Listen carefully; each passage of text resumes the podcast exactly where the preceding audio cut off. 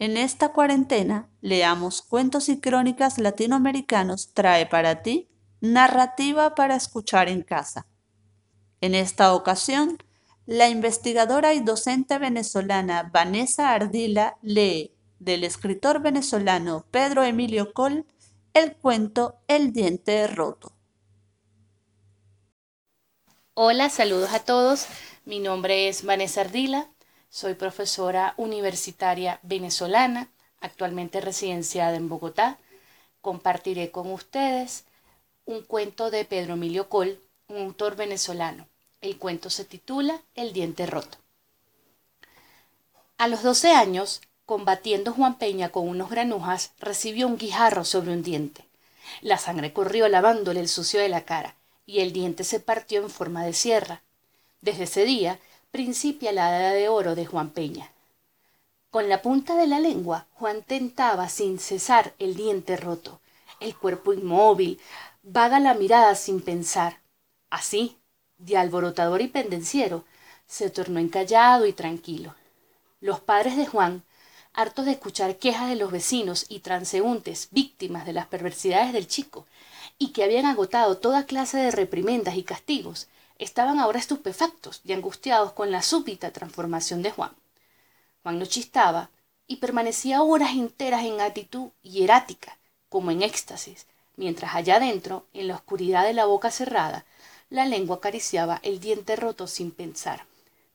El niño no está bien, Pablo, decía la madre al marido. Hay que llamar al médico. Llegó el doctor y procedió al diagnóstico. Buen pulso, mofletes sanguíneos, excelente apetito, ningún síntoma de enfermedad.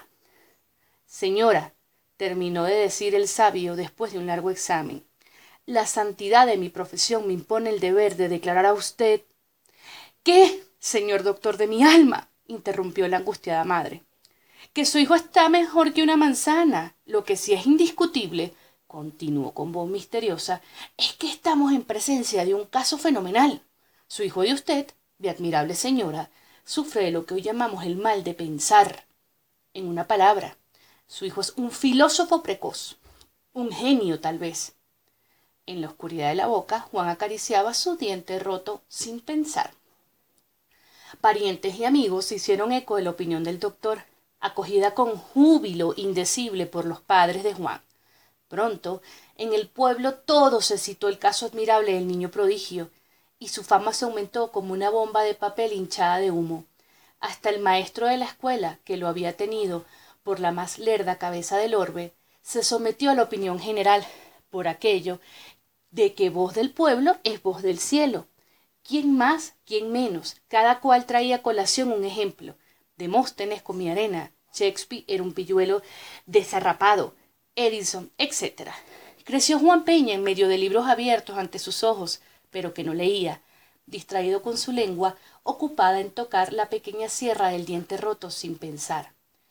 Y con su cuerpo crecía su reputación de hombre juicioso, sabio y profundo, y nadie se cansaba de alabar el talento maravilloso de Juan. En plena juventud, las más hermosas mujeres trataban de seducir y conquistar aquel espíritu superior, entregado a hondas meditaciones para los demás, pero que en la oscuridad de su boca tentaba el diente roto sin pensar. Pasaron los años y Juan Peña fue diputado, académico, ministro, y estaba a punto de ser coronado presidente de la República, cuando la apoplejía lo sorprendió acariciándose su diente roto con la punta de la lengua. Idularon las campanas y fue decretado un riguroso duelo nacional, un orador lloró en una fúnebre oración a nombre de la patria, y cayeron rosas y lágrimas sobre la tumba del grande hombre que no había tenido tiempo de pensar.